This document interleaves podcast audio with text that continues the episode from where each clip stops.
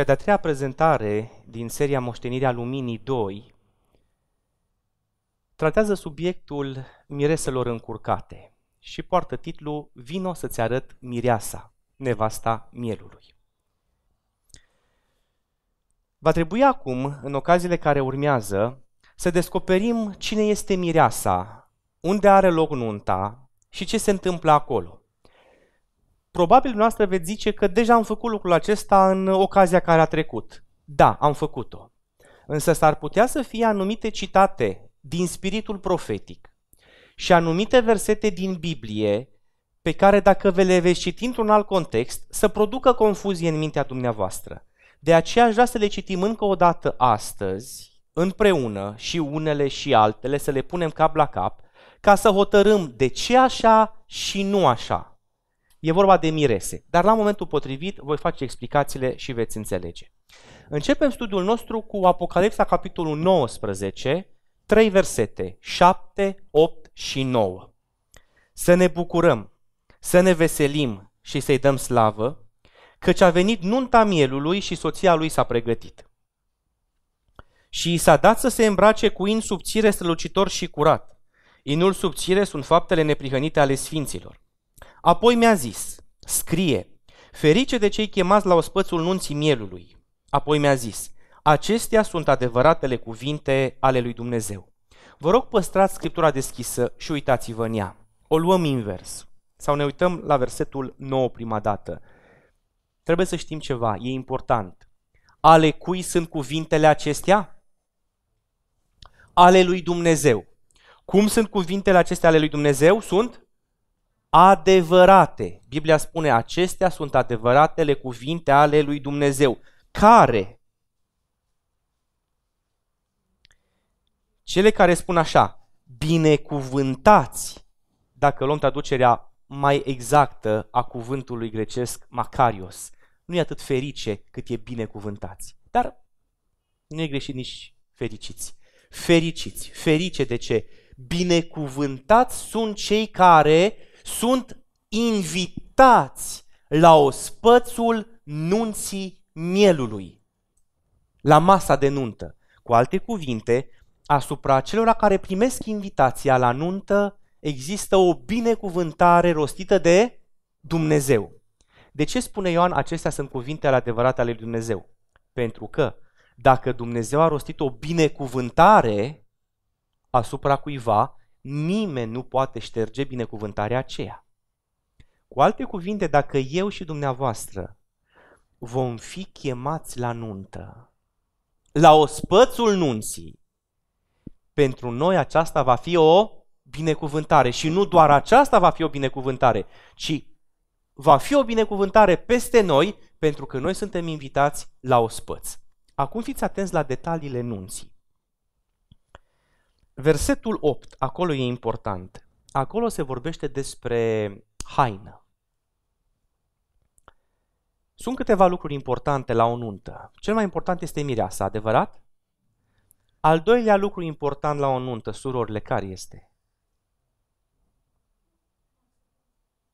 Să zicem că masa. Al treilea lucru important. Da, haina cui? A miresei. Deci, Cine e căsătorit? Pe ce a spus mai mult accent? Pe rochie sau pe restaurant? Și pe ce urmează? Pe rochie, că rochia ținea de mireasă. Deci, da? Sau poate dacă nu o fi pe locul 2 să fie pe 3, pe 4, dar îmbrăcămintea mireste este foarte importantă. Iar când vorbește despre pilda anunții sau despre nunta mielului, Biblia nu lasă netratat subiectul hainei miresei. Versetul 8. I s-a dat să se îmbrace cu in subțire, strălucitor și curat. Deci mireasa aceasta, nevasta mielului cu care Hristos se căsătorește, primește să se îmbrace cu ce? Cu in subțire, strălucitor și curat. Și spune mai departe, inul subțire sunt faptele neprihănite ale sfinților. Cu alte cuvinte, acestei mirese, nevasta mielului, îi se dă să se îmbrace cu ce? cu faptele neprihănite ale sfinților. Deci podoaba acestei mirese cu care mielul se căsătorește este neprihănirea sfinților. Un verset foarte interesant. Dar continuăm. Opinia populară, înțelegerea comună în lumea creștină și în adventism este că mirele Hristos și mireasa este biserica. Aceasta este opinia comună în lumea creștină și în adventism. Mirele Hristos, mireasa biserica. Însă noi am văzut în studiul precedent că lucrurile nu sunt chiar așa. Iar astăzi vom vedea de ce nu sunt chiar așa. Vreau să mergem în trei texte din Scriptură, unul din Vechiul Testament, două din Noul Testament, care ne dau nouă impresia că mireasa este biserica și atenție, nu ne dau nouă o impresie greșită. Da? Mergem în Ieremia 6 cu 2. Ieremia, capitolul 6, versetul 2. Pe frumoasa și subțirica fică a Sionului o nimicesc. Cum este numită Biserica Sionului? Frumoasă și subțirică fică. Deci biserica este asociată cu femeia. Poporul lui Dumnezeu este asociat cu o fată. Da? Mergem în Efeseni 5, nu vom citi toate textele, doar câteva dintre ele. Efeseni capitolul 5. Vom citi versetele 22 și 23. Căci bărbatul este capul nevestei, după cum și Hristos este capul bisericii, el, mântuitorul trupului. Și după cum biserica este supusă lui Hristos, tot așa și nevestele să fie supuse bărbaților lor în toate lucrurile. Am citit 23 și 24. Și 22, nevestelor fiți supuse bărbaților voștri ca Domnului. Da? Și apoi și explică de ce. 2 Corinteni 11 cu 2.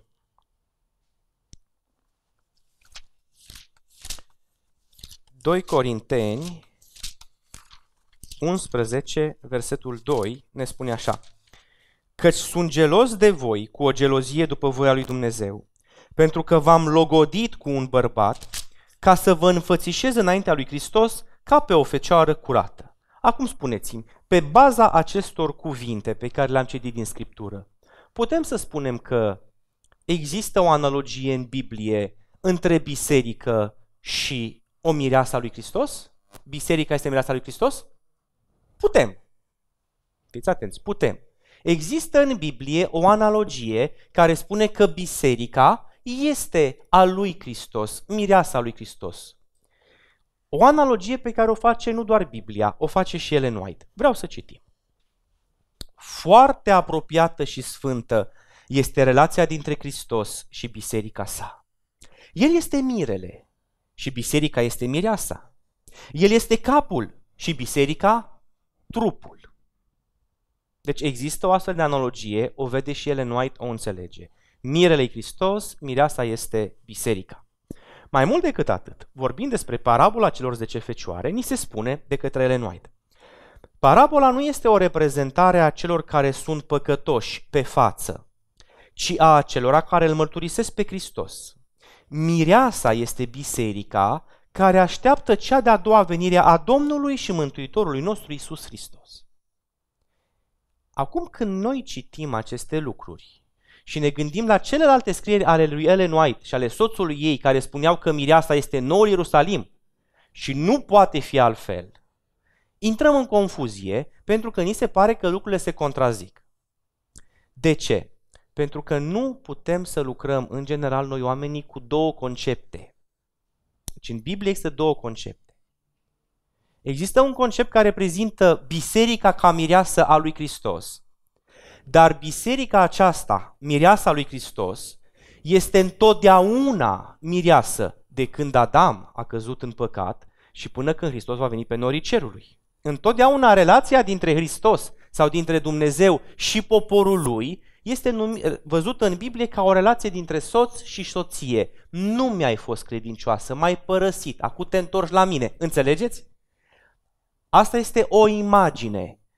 Dumnezeu, soțul, biserica, soția. Un tablou. Un tablou valabil de la început până la sfârșit. și din punct de vedere al interpretării biblice, n-am face nicio greșeală, cum nici ele noi nu facem nicio greșeală aici, să ia și parabola celor 10 fecioare, în mod simbolic doar, în mod uh, aplicativ, și să zică acolo biserica este mireasă. Întrebare, dacă biserica e mireasă, cine sunt fecioarele? Pentru că ficioarele am văzut data trecută biserica, care așteaptă. Unii pregătiți în biserică, alții nepregătiți. Deci fiți atenți. E un tablou acesta și mai e un alt tablou, un alt tablou, realitatea cuvintelor din Matei 25, aplicația reală a pildei celor 10 fecioare și ce se spune în Apocalipsa, unde Hristos este mirele, iar mireasa este noul Ierusalim. Sfinții sunt invitați. Acum întrebarea noastră este, așa a zis Crozie, așa a zis Hiram Edson, Hale, Turner, Ellen White, James White. I-am văzut? Au spus asta? Bun. Dar avem noi asigurarea din Biblie că ei au înțeles corect? M-ați înțeles? Deci eu nu trebuie să cred că mireasa e biserica și Hristos este mirele, pentru că pionierii bisericii adventiste au crezut așa. Eu trebuie să cred acest lucru dacă este adevărat.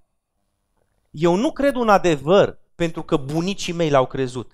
Eu cred un adevăr pentru că el este adevăr.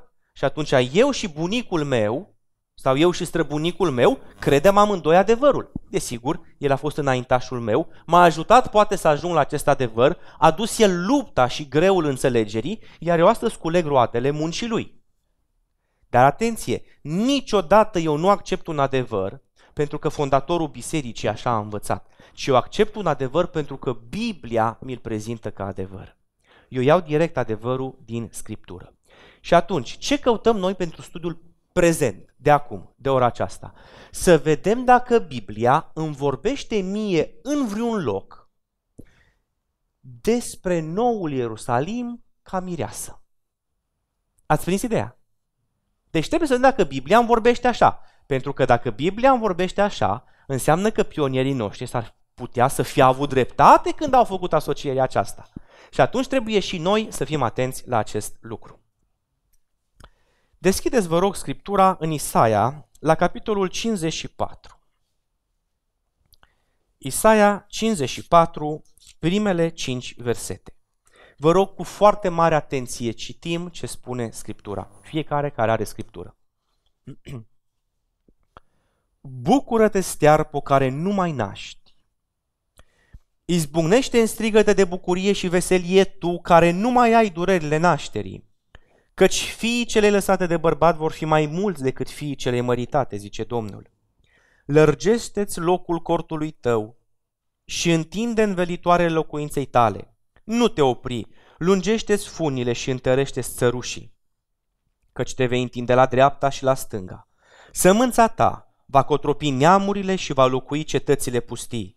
Nu te teme, căci nu vei rămâne de rușine, nu roșii, căci nu vei fi acoperită de rușine, ci vei uita și rușinea tinereții tale și nu-ți vei mai aduce aminte de văduvia ta, căci făcătorul tău este bărbatul tău, Domnul este numele lui și răscumpărătorul tău este Sfântul lui Israel. El se numește Dumnezeul întregului pământ.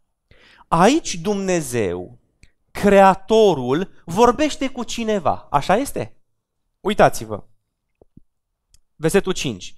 Căci făcătorul tău este bărbatul tău. Numele lui este, Domnul este numele lui și răscumpărătorul tău este Sfântul lui Israel. El se numește Dumnezeul întregului pământ. Isaia vorbește aici despre cineva.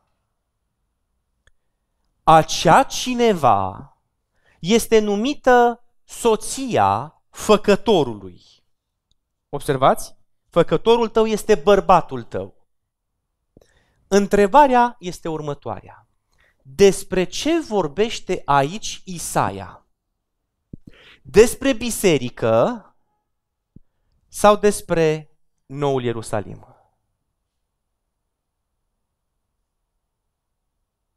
Ați înțeles? Vreau să mă asigur că toată lumea a înțeles unde suntem, ce căutăm și la ce întrebare răspundem. Dacă nu, repet. Ați înțeles? Toată lumea? Bun. Perfect. Deci, Isaia 54, primele 5 versete, ne vorbesc despre cineva care are un bărbat și bărbatul acela e creatorul, făcătorul, domnul întregul, întregului pământ. Iar eu trebuie să văd cine este acea cineva despre care Biblia spune, versetul 1, Bucură-te, stearpă! Deci cine este acea stearpă care nu naște? Că ea va avea copii. E biserica sau e noul Ierusalim? Și avem răspunsul acesta în Galateni. Galaten la capitolul 4, versetele 26 și 27. Galaten 4, 26, 27. Ați ajuns acolo?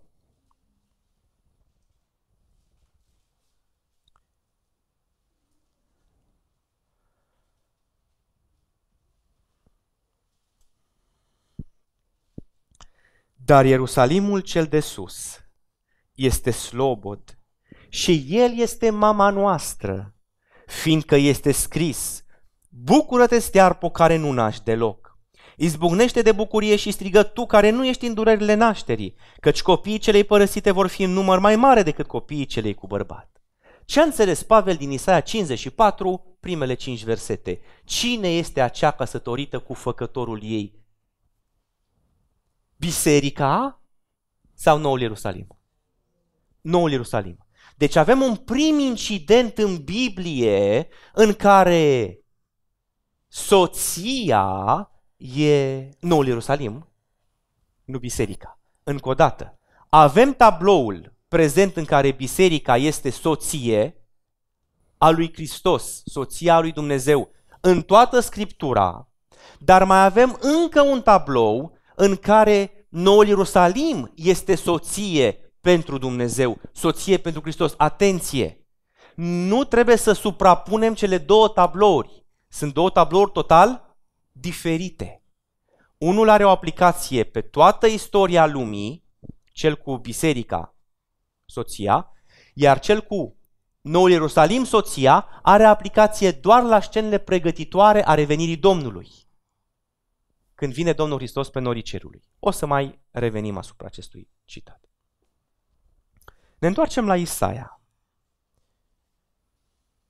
Noi întotdeauna spunem că Isaia este cartea care prezintă Evanghelia în Vechiul Testament.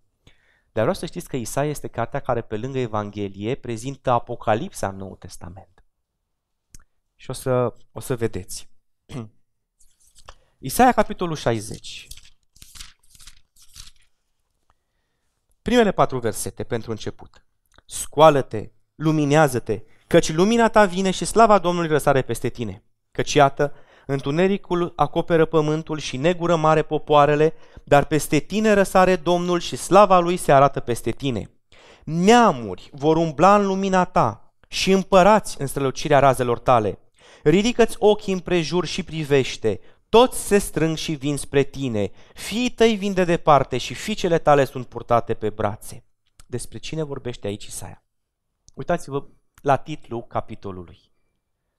Nu că întotdeauna ar fi corect titlul, dar de data asta e corect. Ce spune? Ierusalimul zidit din nou. Fiți atenți la ce cuvinte folosește Dumnezeu în Biblie atunci când vorbește despre descrierea rezidirii Ierusalimului. E vorba clar de noul Ierusalim, de Ierusalimul în care va stăpâni el. Versetul 11. Porțile tale vor sta veșnic deschise. Nu vor fi închise nici zi, nici noapte, ca să lase să intre la tine bogăția neamurilor și împăraților cu alaiul lor. Ce se întâmplă cu porțile? Cetății nu vor fi închise. Versetul 15. De unde erai părăsită și urâtă și nimeni nu trecea prin tine, te voi face o podoabă veșnică, o pricină de bucurie pentru oameni din neam în neam. Deci Dumnezeu vorbește despre o restaurare a Ierusalimului în mod veșnic. Versetul 19. Nu soarele îți va mai sluji ca lumină ziua, nici luna nu te va mai lumina cu lumina ei, ci Domnul va fi lumina ta pe vecie și Dumnezeul tău va fi slava ta versetul 21. Nu vor mai fi decât oameni neprihăniți în poporul tău. Ei vor stăpâni țara pe vecie, ca o draslă sădită de mine, lucrarea mâinilor mele, ca să slujească spre slava mea. Rețineți limbajul și haideți să mergem în Apocalipsa, capitolul 21. Apocalipsa, capitolul 21, vom citi de acolo versetele 25 și 23. Ați ajuns? Apocalipsa 21, 1 25, care se potrivește cu un verset din, de mai dinainte. Porțile ei nu se vor închide ziua, fiindcă în ea nu va mai fi noapte. Versetul 23. Cetatea n-are trebuință nici de soare, nici de lună ca să o lumineze, căci o luminează slava lui Dumnezeu și făclia ei este mielul. Vedeți asemănarea între Isaia, capitolul 60, și Apocalipsa, capitolul 21? Ce avem în Isaia 60 prezentat? Restaurarea Ierusalimului, reclădirea lui. Ce avem în Apocalipsa 21? Același lucru. Venirea Ierusalimului pe norii cerului. Vom reveni. Dar rămânem la Isaia. Mergem la capitolul 49.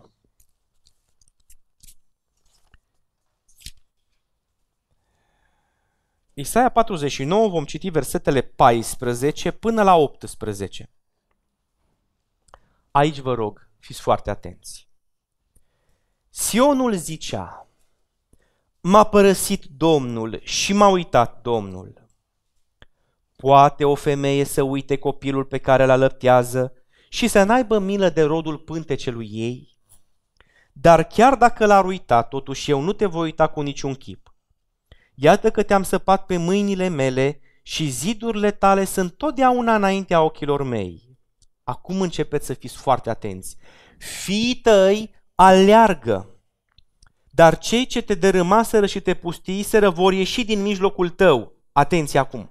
Ridică-ți ochii de jur împrejur și privește. Toți aceștia se strâng, vin la tine. E vorba de fii.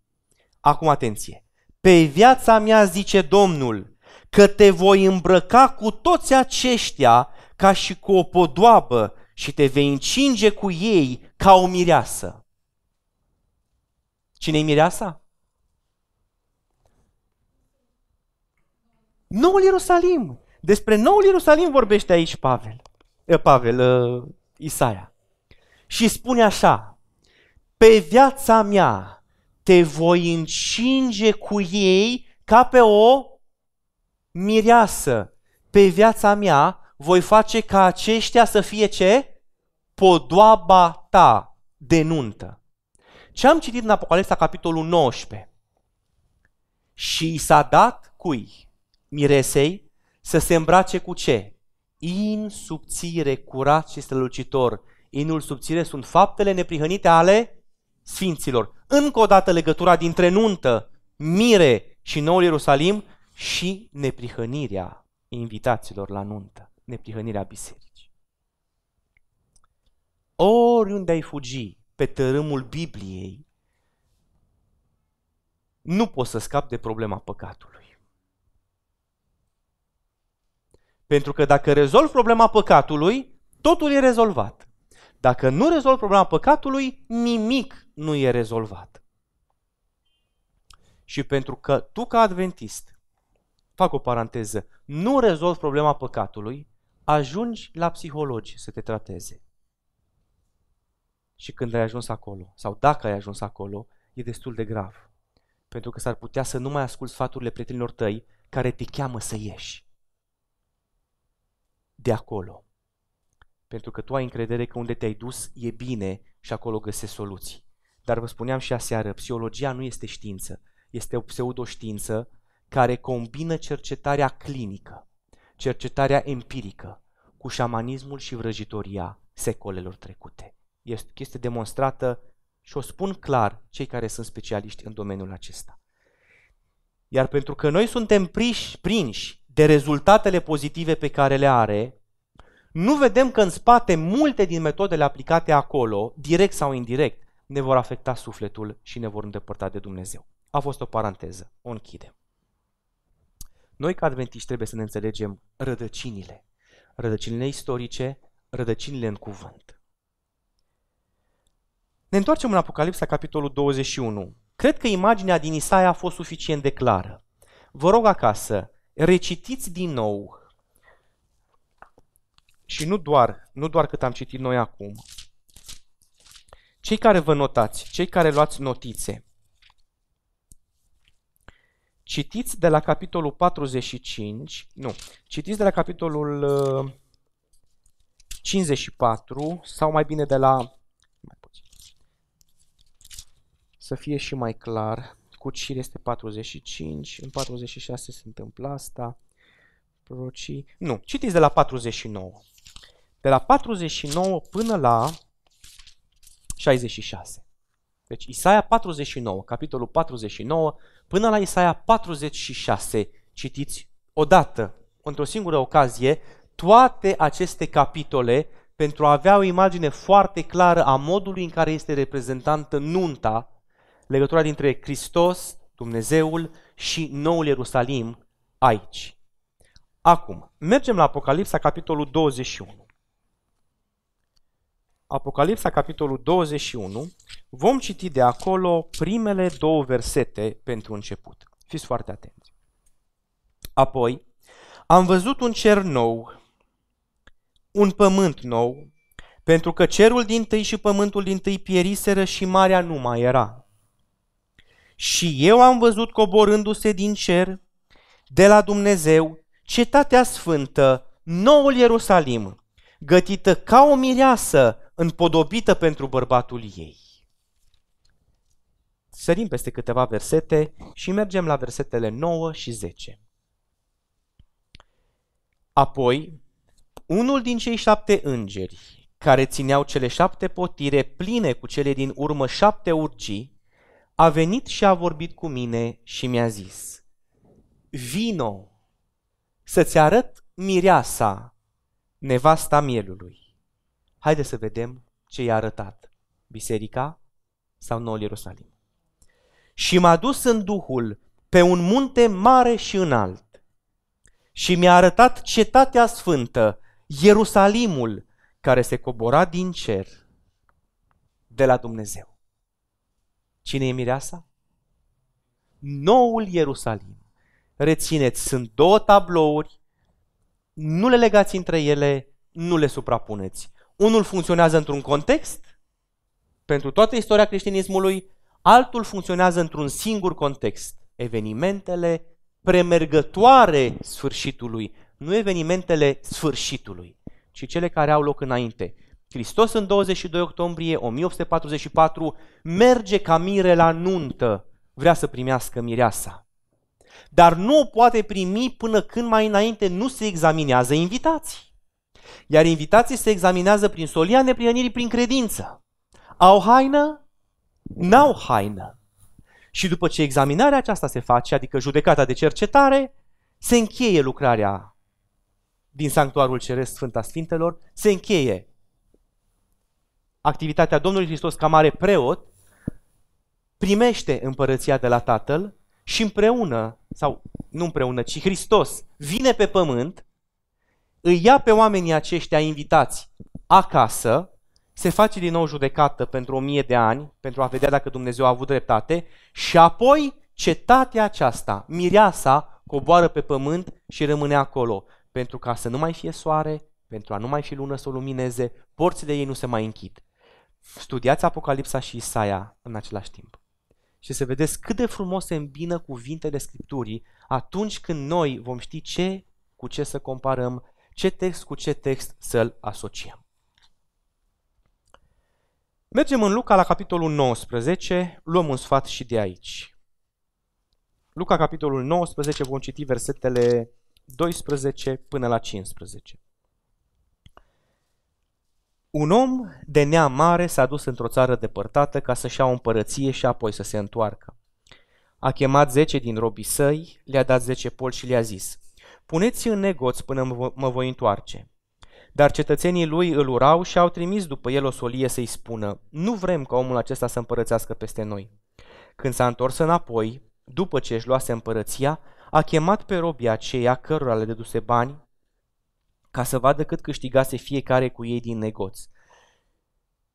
Și ne oprim aici. Cine este omul acela de neam mare? Isus. Unde s-a dus el? Într-o țară îndepărtată. Ce să fac el acolo? Ca să-și ia o împărăție. Și ce au spus pionierii noștri înțelegând Biblia și asociind lucru cu lucru? Că luarea împărăției este numită în Biblie nuntă. Cu alte cuvinte, el s-a dus la nuntă, s-a dus să-și ia împărăția. Și acum așteaptă să o primească de la Tatăl. Ce trebuie să facem noi? Trebuie ca ceea ce El ne-a încredințat să punem în negoț. Pentru ca să aducem roadă pentru El. Și mai trebuie să facem un lucru. Luca, capitolul 12, vom citi versetele 36 și 37. Putem și 35, pentru că se leagă. Mijlocul să vă fie încins și făcliile aprinse. Și să fiți ca niște oameni care așteaptă pe stăpânul lor să se întoarcă de la nuntă, ca să-i deschidă ușa când va veni și va bate la ușă. Ferice de robia aceea pe care stăpânul îi va găsi veghin la venirea lui. Adevărat vă spun că el se va încinge, îi va pune să șadă la masă și se va apropia să le slujească. Amin. Așa va face stăpânul când se va întoarce de unde? De la, de la nuntă. Ca să aveți confirmarea sigură că Hristos, Creatorul, Părintele, se căsătorește cu mireasa în Noul Ierusalim, mai citim un text. Isaia 9, versetele 2 la 6.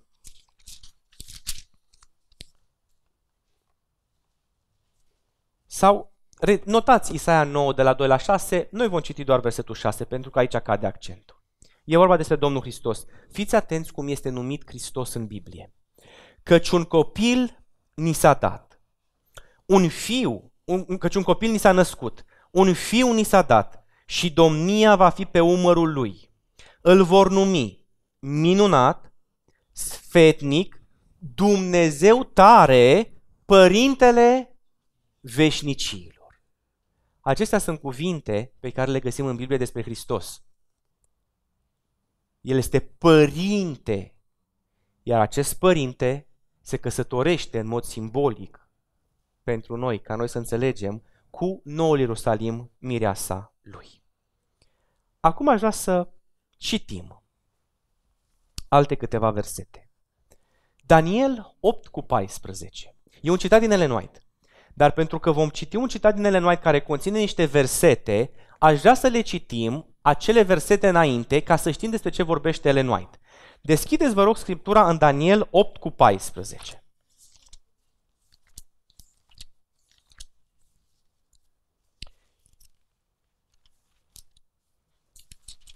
Textul biblic spune așa.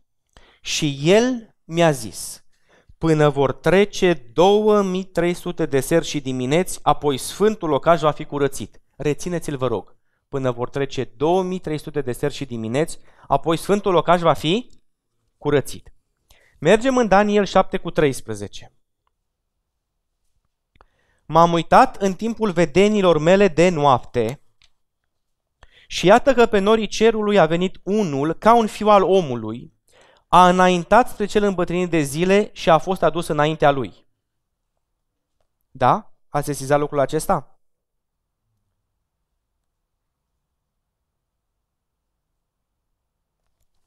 Mergem în Maleahi. Da? V-ați uitat toată lumea? Ok. Mergem în Maleahi.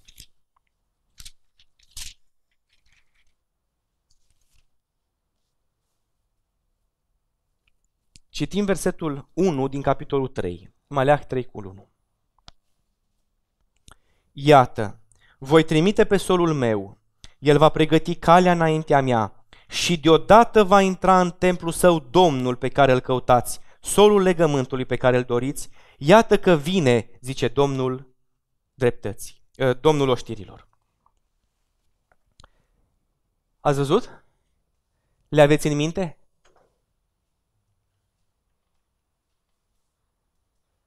Cu aceste texte în minte, Daniel 8 cu 14, Daniel 7 cu 13, Maleah 3 cu 1, vreau să citim acum ce spune Lenoit. Atenție mare, mare, mare! Intrarea lui Hristos ca mare preot în locul preasfânt pentru curățirea sanctuarului. Așa cum a fost scoasă în evidență în Daniel 8 cu 14.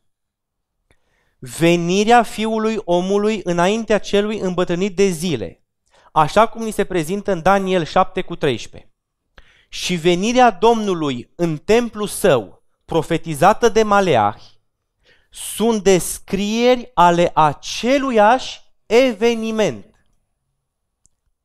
Și lucrul acesta mai este reprezentat și prin venirea mirelui la ospățul de nuntă descris de Hristos în parabola celor 10 fecioare din Matei capitolul 25. Deci, Daniel 8 cu 14, curățirea sanctuarului, Daniel 7 cu 13, judecata de cercetare, Maleah 3 cu 1, intrarea Domnului în templu său, deodată, și pilda celor 10 fecioare, descriu același eveniment. 22 octombrie 1844. Citatul continuă. În vara și în toamna anului 1844 a fost proclamată solia, iată, mirele vine. Cele două categorii reprezentate prin fecioarele înțelepte și cele neînțelepte se găseau atunci în biserică. O grupă care aștepta cu bucurie venirea Domnului și care se pregătea cu grijă pentru a se întâlni cu El. O altă grupă care, influențată de teamă și acționând din impuls, se mulțumise cu teoria adevărului, dar căreia îi lipsea harul lui Dumnezeu. În parabolă, când mirele, când a venit mirele, cele care au fost gata au intrat cu el la nuntă. Venirea mirelui arătată aici are loc înainte de nuntă. Atenție! Nunta reprezintă primirea de către Hristos a împărăției sale. Aveam o întrebare. Ce e nunta? Nunta reprezintă primirea de către Hristos a împărăției sale. Sfânta cetate Noul Ierusalim, care este capitala și reprezentata împărăției, este numită Mireasa, soția mielului. Îngerul i-a zis lui Ioan, vino aici și îți voi arăta Mireasa, soția mielului. El m-a dus în Duhul, zice profetul, și mi-a arătat cetatea cea mare, Ierusalimul cel Sfânt, coborând din cer de la Dumnezeu. Atunci, este clar că mireasa reprezintă cetatea cea sfântă, iar fecioarele care merg în întâmpinarea mirelui sunt simbolul bisericii. Dacă în parabolă Hristos se căsătorește cu biserica, înseamnă că în parabolă Hristos se căsătorește cu fecioarele. Dar niciodată n-am văzut noi o nuntă în care mirele să se căsătorească cu domnișoarele de onoare. Și în orice nuntă pe pământ, mirele se căsătorește cu mireasa. De aceea, parabola celor 10 fecioare niciodată, literal, nu trebuie înțeleasă altfel decât că mirele Hristos, mireasa este noul Ierusalim, iar fecioarele sunt simbolul bisericii. Unii înțelepți din biserică, alții neînțelepți. Prin dorința noastră de a încerca să fim mai expliciți și să punem și celălalt tablou al lui Hristos, mirele și biserica mireasa, ne putem juca aici, în cuvinte omenești, să facem lucrul acesta – dar nu putem să mergem în parabola celor 10 fecioare cu o altă asociere pentru că l-am căsătorit pe Hristos și cu mireasă și cu fecioare. Și nu se poate. Deci uitați-vă, vă rog, și rețineți ceea ce spune Lenoite. Acea, atunci este clar că mireasa reprezintă cetatea cea sfântă, iar fecioarele care merg în întâmpinarea mirelui sunt simbolul bisericii. În Apocalipsa se spune despre poporul lui Dumnezeu că este oaspete la masa de nuntă, ferice de cei chemați la ospăți în mielului. Dacă sunt oaspeți, nu pot fi și mireasă. Hristos, așa cum declarase profetul Daniel, va primi de la cel îmbătrânit de zile în ceruri stăpânirea, slava și împărăția. El va primi noul Ierusalim, capitala împărăției sale, pregătită ca o mireasă împodobită pentru bărbatul ei. După ce a primit împărăția, va veni în slava sa ca împărat al împăraților și domn al domnilor pentru mântuirea poporului său, care trebuie să stea cu Avram, Isaac și Iacov la masă în împărăția sa pentru a participa la masa anunții mielului. Înțelegeți? Hristos e căsătorit cu Nor Ierusalim, iar biserica este chemată să participe la masă, la masa anunții mielului. Niciodată când vorbim de nunta mielului, nu vă, nu vă imaginați la căsătoria dintre Hristos și biserică. Nunta mielului înseamnă doar căsătoria dintre Hristos și noul Ierusalim. Oricând altcumva, dacă doriți, puteți face asocierea Dumnezeu, soțul, biserica, mireasa sau soția sau cum vreți dumneavoastră. Dar trebuie neapărat ca aceste două tablouri să vă fie separate în minte. Citim ce a spus Crozie în cartea Legea lui Moise. Că Hristos a fost sau va fi vreodată căsătorit în felul ființelor umane, nimeni nu pretinde. Dar există o tranzacție divină, ilustrată pentru înțelegerea noastră prin simbolul căsătoriei. Nu poate fi negat. Hristos este mirele și noul Ierusalim este mireasa. Căsătoria semnifică unirea dintre ei într-un sens special și trebuie să aibă loc acolo unde este mireasa, în ceruri.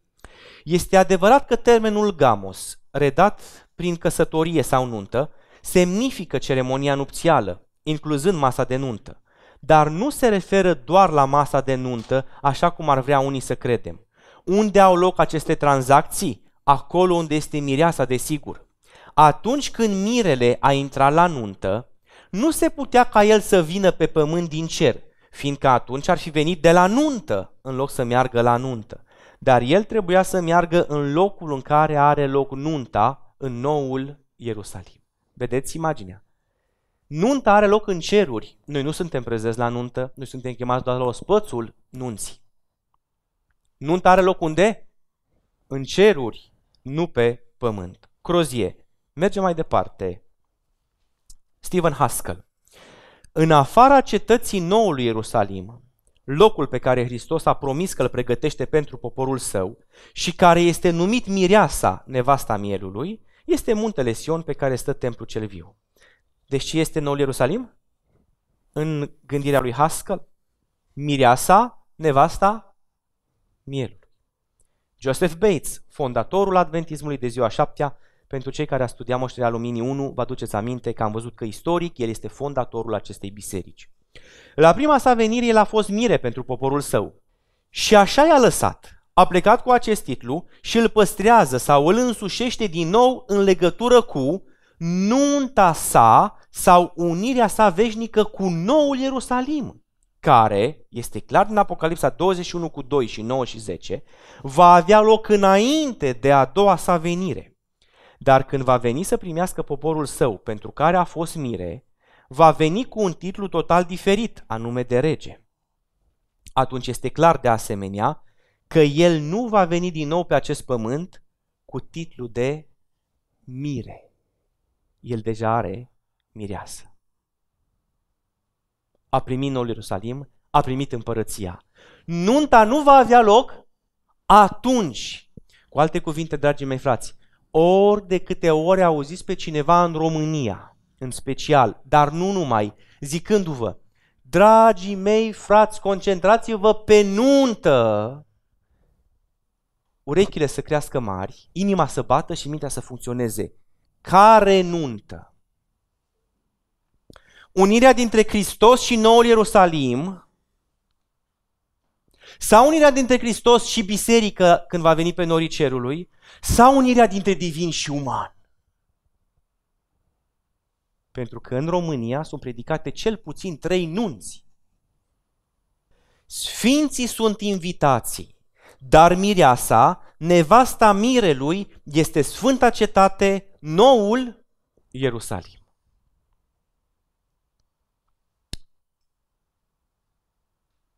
Adevărul acesta este clar și limpede pe paginile Sfintelor Scripturi. Până și un autor și un teolog mult îndepărtat de rădăcinile adventiste, Ranco Stefanovici, până și el, care e îndepărtat mult de adevărul în ce privește biruința păcatului, neprinirea prin credință, interpretarea Apocalipsei, pentru că prezintă în cartea aceasta o interpretare a Apocalipsei total diferită decât ce știm noi, până și el recunoaște o chestie foarte importantă și pe care ne-am studiat-o. Fiți atenți ce zice el. Comentând la note Apocalipsa 21 cu 9, Mireasa nevasta mielului. Restaurarea Ierusalimului este descrisă în Vechiul Testament prin termenii unei nunți. Isaia portretizează Ierusalimul restaurat ca fiind împodobit cu podoabe ca o mireasă. De asemenea, el a profetizat că, precum mirele se bucură de mireasă, tot astfel Dumnezeul tău se va bucura de tine. Deci este imposibil că atunci când citești Isaia și Apocalipsa, să nu vezi pe Hristos ca mire și noul Ierusalim ca mireasă. Deci este imposibil să nu vezi acest adevăr. De aceea, oricine nu-l vede și merge spre alte nunți, va trebui să aibă grijă pentru că merge spre o direcție greșită. James White. Ceasul a fost unul dintre cele mai grele. Părea că există o puternică înclinație pentru mulți să renunțe, care s-a maturizat în ei într-o fugă generală în direcția Egiptului. Nu puțini s-au așezat în cele din urmă cu mai multă sau mai puțină claritate, într-o poziție în care au îmbrățișat următoarele puncte. Ne oprim puțin ca să înțelegeți. Deci, după, după a treia dezamăgire din 22 octombrie 1844, a fost greu. Unii au părăsit credința.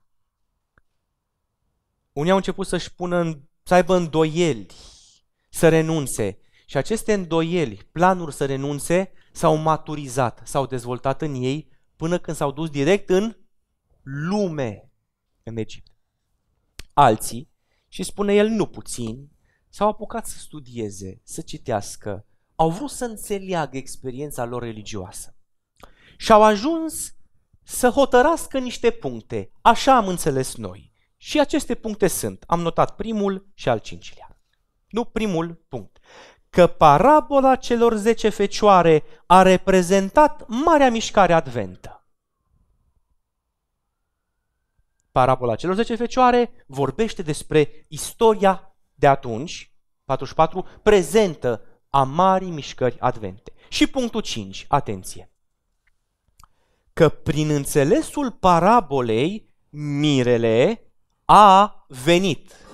Este timpul trecut, nu va veni. Mirele a venit. Unde a venit? Răspuns, la nuntă. Nunta mielului avea să aibă loc în această lume, la cea de-a doua venire a lui Hristos? Întreabă James White. Mirele nu a venit, dar dacă nunta mielului avea să aibă loc în ceruri, poziția ar putea fi corectă. Chiar aici, însărcinarea Domnului pentru cei care așteaptă vine cu o forță specială. Mijlocul să vă fie încins și făcliile aprinse și să fiți ca niște oameni care așteaptă pe stăpânul lor să se întoarcă de la nuntă ca să-i deschidă îndată când va veni și va bate la ușă. Dacă Domnul la cea de-a doua venire se întoarce de la nuntă, atunci nunta mielului trebuie să aibă loc în ceruri înainte de revenirea sa. De aceea, în parabolă, venirea mirelui a ilustrat anumite schimbări în ceruri în poziția și lucrarea marelui nostru preot cu referire la nunta mielului. Vedeți legătura făcută de James White între nuntă și poziția lui Hristos ca mare preot? Prima dată în Sfânta, apoi în Sfânta Sfintelor, judecate de cercetare. Nu poți afecta nunta fără să afectezi sanctuarul și dacă afectezi una, o afectezi pe cealaltă, efectiv încerci să distrugi adventismul și originile lui. Unde ne găsim, întreabă James White, în împlinirea profeției? A devenit curând o chestiune de cercetare foarte interesantă. Unii au cedat vociferărilor bisericii și lumii. Calea lor înfricoșătoare a mărit mult dorința puternică de a înțelege adevărata poziție. Ceasul acela era unul de probă. Se părea că mulți au o puternică înclinație de a da înapoi, care s-a transformat în ei într-o fugă în direcția Egiptului. În cele din urmă, nu puțin s-au fixat cu mai multă sau mai puțină acuitate într-o poziție care conținea următoarele puncte. Că parabola celor zece fecioare a reprezentat marea mișcare adventă, fiecare detaliu ilustrând un eveniment corespunzător legat de istoria celui de-al doilea eveniment. Advent, mulțumesc. Acum, fiți atenți, data trecută am pus punctul 5. Acum am pus punctul 6. Că opinia consacrată, că în nunta mielului, biserica este mireasa lui Hristos, a fost printre erorile din trecut.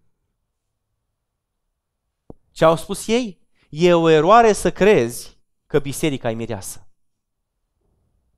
Și eroarea aceasta au corectat-o. O poți face doar neliteral pe text. Doar așa, că vrei tu să asociezi niște lucruri. Și nu greșești nimic dacă o faci. Dar literal pe text, în parabola celor 10 fecioare, mireasa este noul Ierusalim. S-a văzut limpede prin cercetare că erau două lucruri pe care scripturile Vechiului și Noului Testament le ilustrau prin nuntă. Primul, unirea poporului lui Dumnezeu cu Domnul lor în toate viacurile trecute, precum și la prezent. Al doilea, primirea de către Hristos a tronului lui David, care este noul Ierusalim.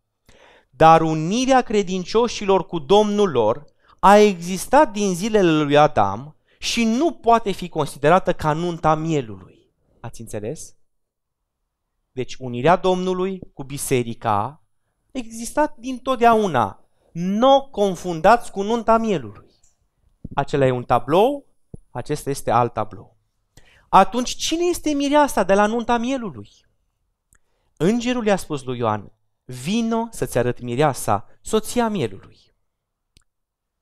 I-a arătat îngerul lui Ioan biserica? Să-l lăsăm pe Ioan să aducă mărturie.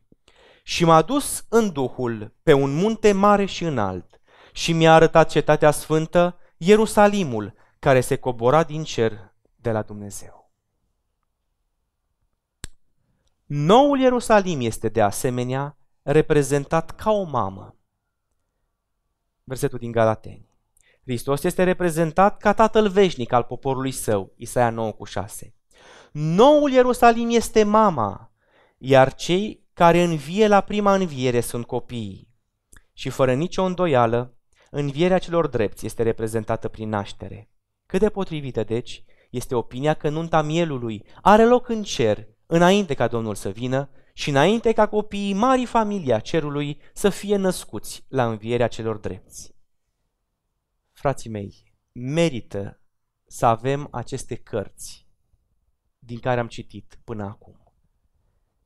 Vor face multă, multă lumină în întunericul pe care îl avem în jurul nostru.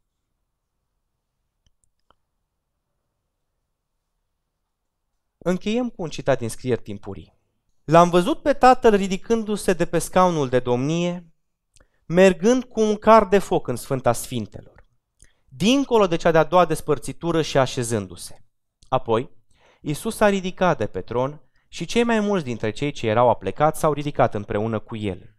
Din momentul în care s-a ridicat, nu am văzut nicio rază de lumină căzând de la Isus peste mulțimea nepăsătoare și aceasta a fost lăsată în întuneric total. Cei care s-au ridicat odată cu Isus și-au păstrat privirile ațintite asupra sa când a părăsit tronul și a condus o mică bucată de drum. Apoi și-a ridicat brațul drept și l-am auzit spunând cu glasul său încântător. Ne oprim puțin. Ellen White are o viziune vede cum Hristos și Tatăl trec din Sfânta Sfânta Sfintelor, iar apoi îl aude pe Isus vorbind. Deci ce urmează mai departe sunt cuvintele lui Isus. Așteptați aici. Mă duc la tatăl meu să primesc împărăția. Păstrați-vă veșmintele nepătate, iar eu mă voi întoarce după puțină vreme de la nuntă și vă voi primi. Aceasta este imaginea pe care sanctuarul ne-o descoperă. Hristos, Tatăl veșnicilor, Domnul păcii, răscumpărătorul, creatorul, mântuitorul, s-a dus la Tatăl să primească ceea ce a fost făgăduit în legământul cel veșnic, stăpânirea peste pământ, noua cetate a Ierusalimului, Ierusalimul cel veșnic, noul Ierusalim.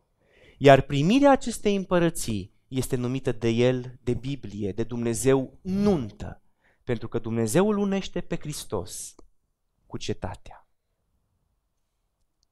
Ca această unire să poată avea loc, lucrarea Domnului Isus Hristos din sanctuarul din ceruri trebuie încheiată. Ca să poată fi încheiată, Biserica Adventistă de ziua șaptea trebuie să se ridice la nivelul luminii pe care Dumnezeu i-a dat-o. Trebuie să-și ia responsabilitatea în serios, să înțeleagă adevărul și să prezinte adevărul prezent lumii. Nu o teorie lipsită de puterea Duhului Sfânt, ci o teorie care schimbă vieți, care transformă, care conduce pe fiecare la neprihănire. În momentul în care Dumnezeu va avea acest popor, va sigila poporul, va încheia lucrarea din Sfânta Sfintelor, va primi împărăția, nunta se va fi încheiat, iar el va veni acasă, la, la, acasă la frații săi pe care i-a iubit. Va veni la casa fraților lui pe acest pământ pentru a doua oară și îi va invita la ospățul de nuntă, unde vor sta la masă împreună cu Avram, Isaac și Iacov. Întrebarea este, de ce am amânat noi primirea de către Hristos a împărăției sale?